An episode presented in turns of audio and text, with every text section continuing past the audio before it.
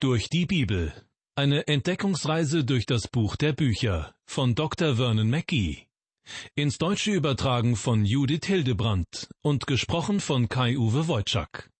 Schön, dass Sie wieder eingeschaltet haben zur Sendung Durch die Bibel.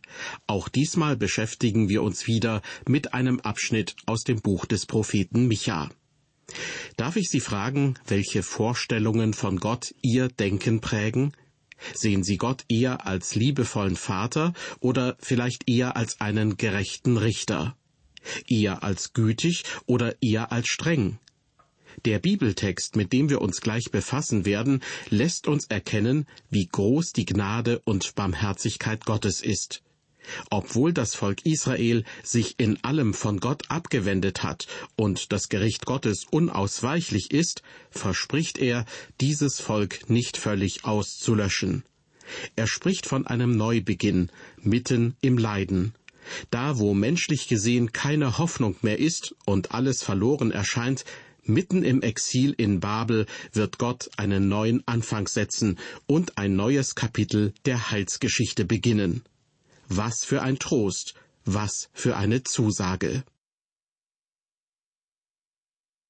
Wir setzen unsere Auslegung zum Buch des Propheten Micha heute fort mit dem vierten Kapitel ab Vers 6. In diesem Kapitel hat Micha seinen Zuhörern und Lesern in den Versen 1 bis 5 einen Ausblick auf die wunderbare Zukunft am Ende der Zeit gegeben, also einer Phase der Heilsgeschichte, in der alle Nationen sich zu Gott wenden werden und für immer Friede sein wird. Schauen wir uns an, was noch in dieser Zeit geschehen wird. Ich lese Vers 6. Zur selben Zeit, spricht der Herr, will ich die Lahmen sammeln und die Verstoßenen zusammenbringen und die ich geplagt habe. Mit der Formulierung zur selben Zeit knüpft Micha an die ersten fünf Verse dieses Kapitels an, in denen er von der letzten Phase der Heilsgeschichte Gottes mit den Menschen gesprochen hat. Es werden nicht nur alle Völker dann nach Jerusalem pilgern, sondern Gott selbst wird als Hirte die Lahmen und Verstoßenen sammeln. Damit meint er das Volk Israel. Gott sagt hier, dass er es war, der sie geplagt hat. Damit übernimmt er die Verantwortung für die Zerstreuung des Volkes. Vor vielen Jahren kam ich vor dem King David Hotel in Jerusalem ins Gespräch mit einem Juden. Er hatte die Verfolgung durch den Nationalsozialismus im Dritten Reich überlebt, hatte einige Zeit in einem Konzentrationslager verbringen müssen. Seitdem, so sagte er mir, sei er Atheist. Wo war Gott in dieser grausamen Zeit? fragte er mich. Warum hat er uns nicht gerettet, wenn es ihn gibt? Ich konnte ihm nur antworten, das weiß ich auch nicht, doch ich glaube fest, dass er nicht weit weg war. Beschuldigen Sie ihn für das, was Ihnen passiert ist? Er antwortete, Ja, das tue ich. Wenn es einen Gott gäbe, hätte er auf uns gehört. Da bin ich mir nicht so sicher, versuchte ich zu erklären. Ist es nicht Ihr Volk gewesen, das die Möglichkeit hatte, ihn von Grund auf kennenzulernen und auf ihn zu hören? Hat Gott sich nicht Ihrem Volk offenbart, lange bevor alle anderen ihn kennenlernen konnten? Als ihr Volk den wahren und lebendigen Gott kannte, waren meine Vorfahren noch Heiden. Schon damals hatte ihr Volk Zugang zum Licht, zur Offenbarung, und dann haben einige aus ihrem Volk dieses Licht zu meinen Vorfahren gebracht. Ich bin dafür unendlich dankbar. Doch Gott hat im Alten Testament in ihrer eigenen heiligen Schrift sehr deutlich gemacht, wenn sie diesen wahren Gott kennen, können sie sich nicht mehr von ihm abwenden, ohne dass sie die Konsequenzen dafür tragen müssen. Wenn Sie Ihre Schriften studieren, werden Sie feststellen, dass Ihr Volk allein wegen seiner Abwendung vom lebendigen Gott in diese Misere gekommen ist. Doch gleichzeitig werden Sie feststellen, dass Gott mit Ihnen als Volk noch nicht abgeschlossen hat. Er hat vor, Sie wieder zu sammeln dann werden auch Sie feststellen, dass dies Gottes Universum ist und dass man ihn nicht ablehnen kann, ohne die Folgen dafür zu tragen. Liebe Hörer, es ist mir nicht leicht gefallen, so mit einem Mann zu reden, der in seinem Leben viel durchmachen musste. Aber schließlich ging es darum, dass er nicht mehr an Gott glauben konnte, weil er der Überzeugung war, dass Gott so etwas niemals zugelassen hätte. Wenn wir heute in die westliche Welt schauen, begegnet uns häufig dieselbe Einstellung. Und das alarmiert mich. In diesen einst christlich geprägten Ländern wächst die Unwissenheit über das Wort Gottes ständig. Und nicht nur das, das Wort Gottes wird abgelehnt und man macht sich darüber lustig. Und viele sagen, wenn es Gott gibt, wie kann er dann all das Leid in der Welt zulassen? Doch ich bin mir sicher, wir können Gott nicht einfach ablehnen oder uns lustig über ihn machen, ohne dass das Konsequenzen für uns hat. Micha sagt in Vers 6 unseres Bibeltextes, dass Gott die Verantwortung dafür übernimmt, dass er Israel bestraft und verstoßen hat. Diese Tatsache ist nicht wegzudiskutieren. Gott hat das volle Recht, Menschen für ihr Verhalten zur Verantwortung zu ziehen. Das sollte uns persönlich, aber auch uns als Volk eine Warnung sein. Aber, und das ist unglaublich tröstlich, Gottes letzte Absichten sind gut. Er will wiederherstellen und heilen und Gutes tun. Entsprechend heißt es in Vers 7, Und ich will den Lahmen geben, dass sie viele Erben haben, und will die Verstoßenen zum großen Volk machen. Und der Herr wird König über sie sein, auf dem Berge Zion von nun an bis in Ewigkeit. In der Geschichte des Volkes Israel gab es keine Phase, in der ausnahmslos das ganze Volk Gott verehrt hat. Manchmal war es sogar nur ein kleiner Teil, ein Überbleibsel, der ihm treu geblieben ist. Und immer, in all den Gerichten, die über Israel gegangen sind, hat Gott diesen Überrest bewahrt. Denken wir an den Auszug aus Ägypten.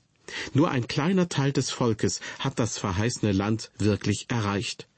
Die ganze Generation, die das Land Ägypten verlassen hat, ist in der Wüste gestorben. Ihre Kinder haben das Land eingenommen. Gott hat einen Überrest bewahrt, mit dem er seine Geschichte fortsetzen wollte.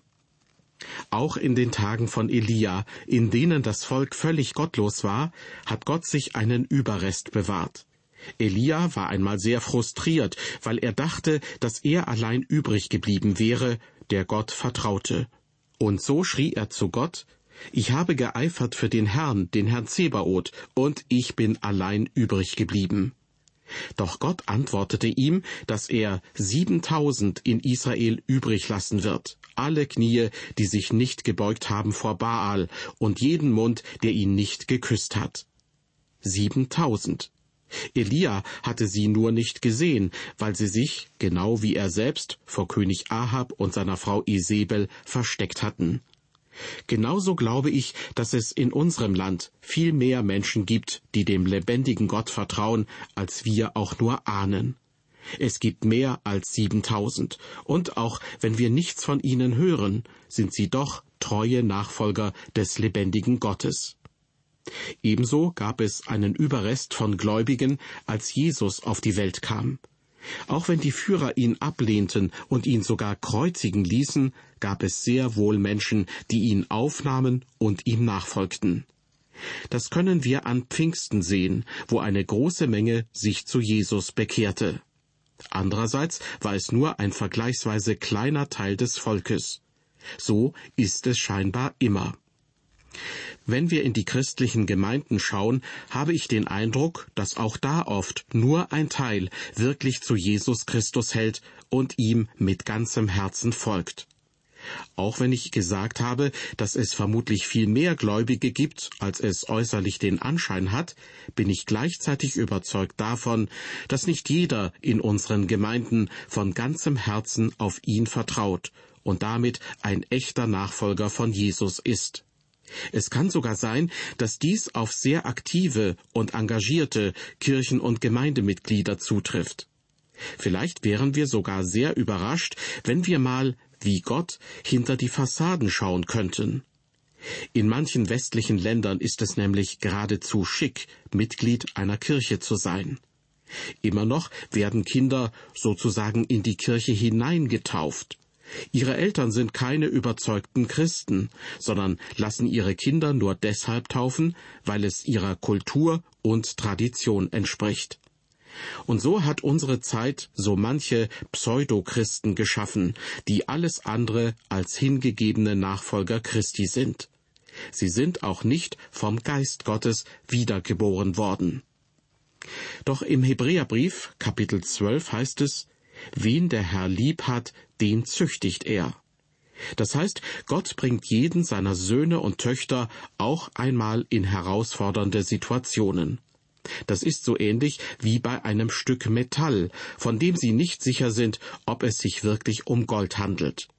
Sie bringen es zum Goldschmied, der dieses Metall erhitzt, um es auf seinen Goldgehalt zu prüfen.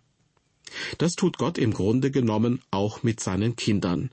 Man könnte sagen, er heizt ihnen ein. Es sind gerade solche Zeiten, in denen christliche Gemeinden und einzelne Christen angegriffen und vielleicht sogar verfolgt werden, die diejenigen offenbaren, die wirklich an Gott festhalten und ihm vorbehaltlos vertrauen. Auch in der heutigen Zeit hat Gott in seinen Kirchen und Gemeinden einen Überrest, den er bewahrt. Das gilt auch für das Volk Israel, mehr als wir vielleicht vermuten. Liebe Hörer, in jedem Land, jeder Nation hat Gott einen kleinen Teil von echten Gläubigen, selbst wenn man sie nicht in den Kirchen findet. Manchmal ist es sogar so, dass das Verhalten von führenden Leuten in Kirchen und Gemeinden manche echten Christen davon abhält, sich diesen anzuschließen. Doch Gott kennt die Aufrichtigen und bewahrt sie. In unserem Bibeltext verheißt Gott, dass er mit den Verstoßenen viel vorhat. Er wird sie wieder sammeln und sie zu einem großen Volk machen. Mitten im schlimmsten Leid schlägt Gott ein neues Kapitel der Heilsgeschichte auf. Gott nimmt die Leiden nicht einfach weg, was für uns Menschen das angenehmste wäre. Nein, er lässt sein Volk und auch uns heute durch Leiden gehen. Er lässt uns Scheitern erleben und manchmal auch, dass unser Leben ein Trümmerhaufen ist, wie damals beim Volk Israel. Aber die Trümmer sind nicht das Letzte. Die Trümmer sind der Beginn von etwas Neuem.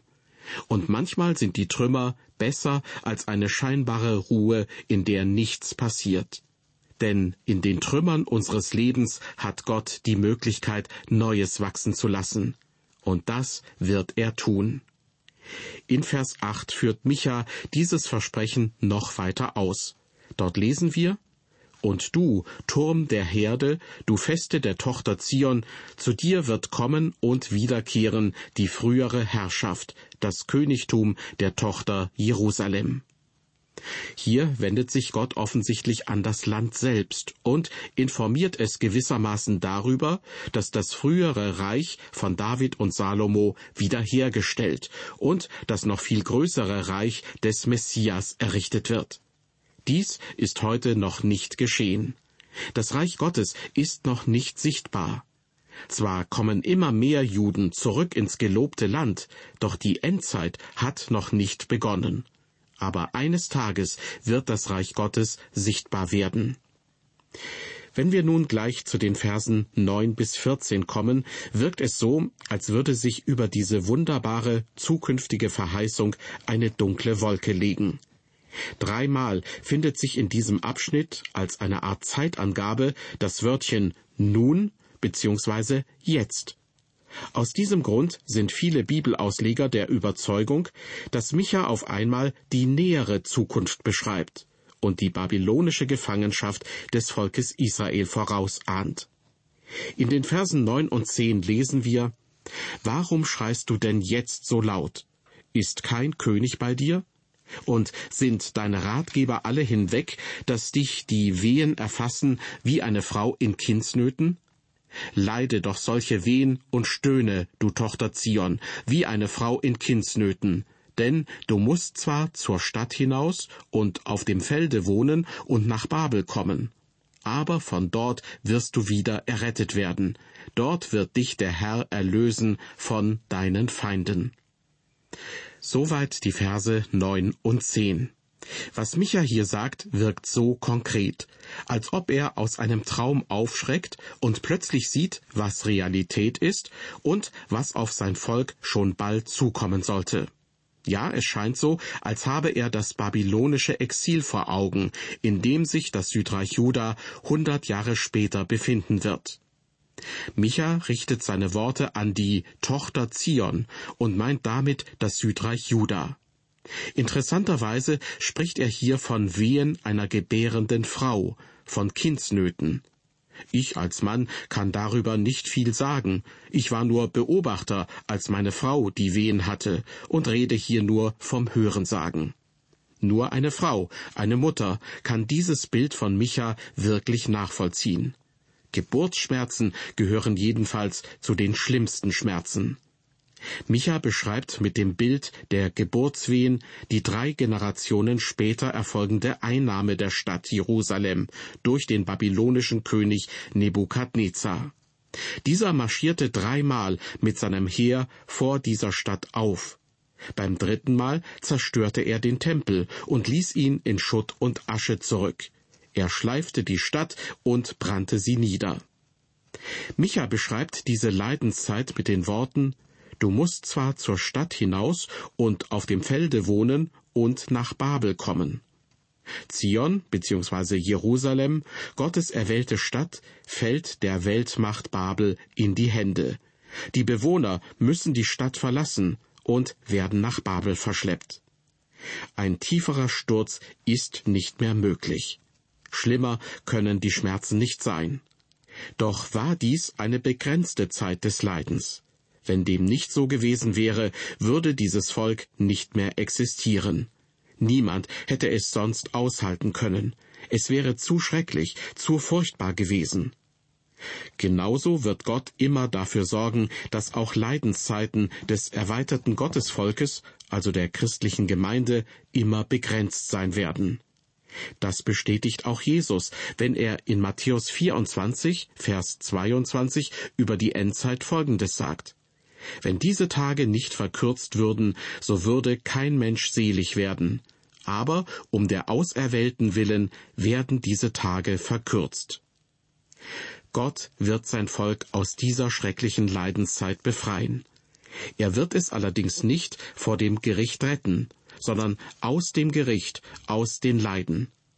In Vers 10 unseres Bibeltextes heißt es ja, von dort, also aus dem Exil in Babel, wirst du wieder errettet werden. Dort wird dich der Herr erlösen von deinen Feinden. Wir wissen aus der Geschichte, dass das durch den persischen König Kyros geschah, den Gott auf wunderbare Weise dazu bewegte, die Juden wieder in ihre Heimat zurückkehren zu lassen. Davon wird in Jesaja 44, Vers 28 berichtet, aber auch im zweiten Buch der Chronik, Kapitel 36, ab Vers 22.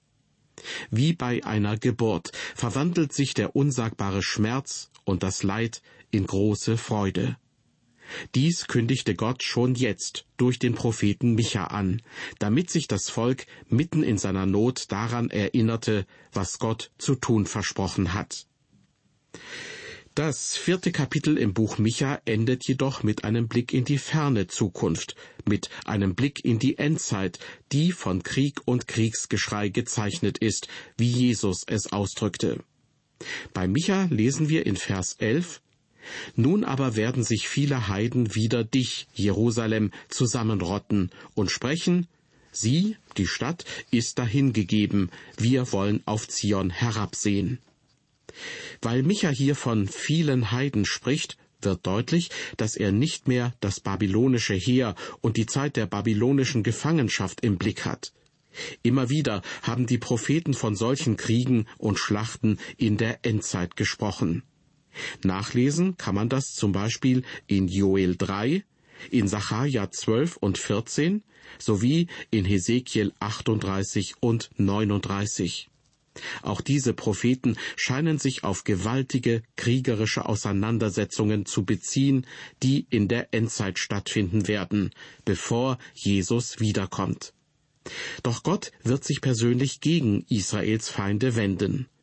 In Vers 12 unseres Bibeltextes heißt es nämlich, Aber sie wissen des Herrn Gedanken nicht und kennen seinen Ratschlag nicht, dass er sie zusammengebracht hat wie Garben auf der Tenne. Die Feinde wissen nicht, was Gott plant. Wie blind greifen sie Israel, Gottes Volk, an, nicht ahnend, dass Gott das Gericht über sie schon beschlossen hat. Er wird dieses Gericht an seinen Feinden durch sein eigenes Volk vollziehen, wie Micha ab Vers 13 fortfährt. Darum mache dich auf und drisch, du Tochter Zion, denn ich will dir eiserne Hörner und eherne Klauen machen, und du sollst viele Völker zermalmen und ihr Gut dem Herrn weihen und ihre Habe dem Herrscher der ganzen Welt. Aber nun zerraufe und zerkratze dich, denn man wird uns belagern und den Richter Israels mit der Rute auf die Backe schlagen. Die feindlichen Nationen werden sein wie Garben auf der Tenne, die gedroschen werden, wenn Israel sie im Namen Gottes abwehrt. Heute ist Israel ein kleines Land und abhängig von der Unterstützung anderer Nationen. Doch eines Tages wird sich dieses Volk nur von Gott abhängig machen, und das wird es mächtig machen. So heißt es zum Beispiel in Psalm 75 ab Vers 7, denn es kommt nicht vom Aufgang und nicht vom Niedergang, nicht von der Wüste und nicht von den Bergen, sondern Gott ist Richter, der diesen erniedrigt und jenen erhöht. In diesen Tagen, von denen Micha in unserem Bibeltext redet, wird die Hilfe nicht aus dem Norden kommen, also etwa von Russland, auch nicht aus dem Süden, also aus Ägypten, auch nicht aus dem Westen, also aus Europa oder Amerika, und auch nicht aus dem Osten, also von China oder den arabischen Ländern. Die Hilfe wird allein vom Herrn kommen, der Himmel und Erde gemacht hat. In diesen kriegerischen Auseinandersetzungen, die in der Endzeit stattfinden werden, wird Gott handeln. Er wird Israel schützen und sein Volk vor allen Feinden bewahren, bis sie ihn, den lebendigen Gott und Jesus als ihren Messias anerkennen. Vers 14 in unserem Bibeltext bezieht sich meiner Meinung nach wieder auf die nähere Zukunft, nämlich die Bedrohung Jerusalems durch die Babylonier. Denn der Vers beginnt gewissermaßen mit der Zeitangabe aber nun. Und dann heißt es außerdem, man wird uns belagern. Die weiteren Ankündigungen beziehen manche Bibelausleger auf Jesus denn man wird den Richter Israels mit der Rute auf die Backe schlagen. Doch nach den Berichten in den Evangelien ist Jesus zwar geschlagen worden, jedoch nicht mit einer Rute, auch nicht von fremden Nationen, sondern von Angehörigen seines eigenen Volkes. Deshalb glaube ich nicht, dass hier von Jesus bei seinem ersten Kommen die Rede ist. Vermutlich bezieht sich diese Aussage auf den letzten König des Davidischen Königreiches, also auf König Zedekia. Im zweiten Buch der Könige wird berichtet, und sie erschlugen die Söhne Zedekias vor seinen Augen und blendeten Zedekia die Augen und legten ihn in Ketten und führten ihn nach Babel.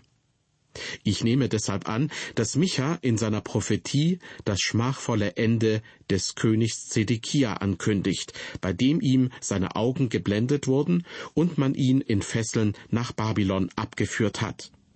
Scheinbar endete damit die Königslinie Davids. Doch Zedekia gehörte nicht wirklich zur davidischen Linie. Wir wissen, dass König Joachim sich gegen den König von Babylon auflehnte, der diesen dann besiegte und nach Babylon verbannte und stattdessen Joachim auf den Thron setzen ließ. Auch Joachim wurde später nach Babylon verbannt, wie es im zweiten Buch der Könige Kapitel 24 festgehalten ist. Dort wird berichtet, und er führte weg nach Babel Joachim und die Mutter des Königs, die Frauen des Königs und seinen Kämmerer, Dazu die Mächtigen im Lande führte er auch gefangen von Jerusalem nach Babel. Joachim gehörte zur davidischen Königslinie, die in Verbannung gehen musste. Aus dieser Linie stammten Josef und Maria, die Mutter unseres Herrn Jesus Christus. Statt Joachim bestimmte König Nebukadnezar dessen Onkel Zedekia zum Thronfolger in Jerusalem. Als dieser ebenfalls nach etwa zehn Jahren gegen Babylon rebellierte, war Nebukadnezar den Ärger mit den Königen Jerusalems leid. Er ließ Zedekia gefangen nehmen, alle seine Söhne hinrichten und ihn auch nach Babylon schaffen. Doch was wie ein Ende der Königslinie Davids aussieht, geht in Gottes Gedanken weiter. Das fünfte Kapitel des Micha-Buches wird 400 Jahre später ansetzen, wenn Gott durch den nächsten und letzten, den ewigen König der Linie Davids, seine Pläne weiterführt, durch Jesus Christus, den Sohn Gottes. Ja, Gottes Geschichte hatte hier noch kein Ende. Sie ging weiter, wunderbarer als je zuvor. Im Laufe dieser Sendung sind wir zwischen sehr unterschiedlichen Perioden der Heilsgeschichte hin und her gesprungen. Alles sollte dazu dienen, zu zeigen, dass die Gegenwart nicht alles ist. Gott hat Pläne über unsere Vergangenheit, über die Gegenwart und über die nähere Zukunft hinaus. Er hat die Kontrolle über unsere Geschichte. Ihm gleitet nichts aus der Hand, auch wenn es in unserem Leben manchmal so scheinen mag. Selbst in großen Herausforderungen und Schwierigkeiten wartet etwas Gutes. Etwas, was Gott für diejenigen bereithält, die ihn lieben. Eines ist sicher, das Beste kommt noch. Mit diesen Gedanken möchte ich mich nun von Ihnen verabschieden. Auf Wiederhören bis zur nächsten Ausgabe unserer Sendereihe durch die Bibel.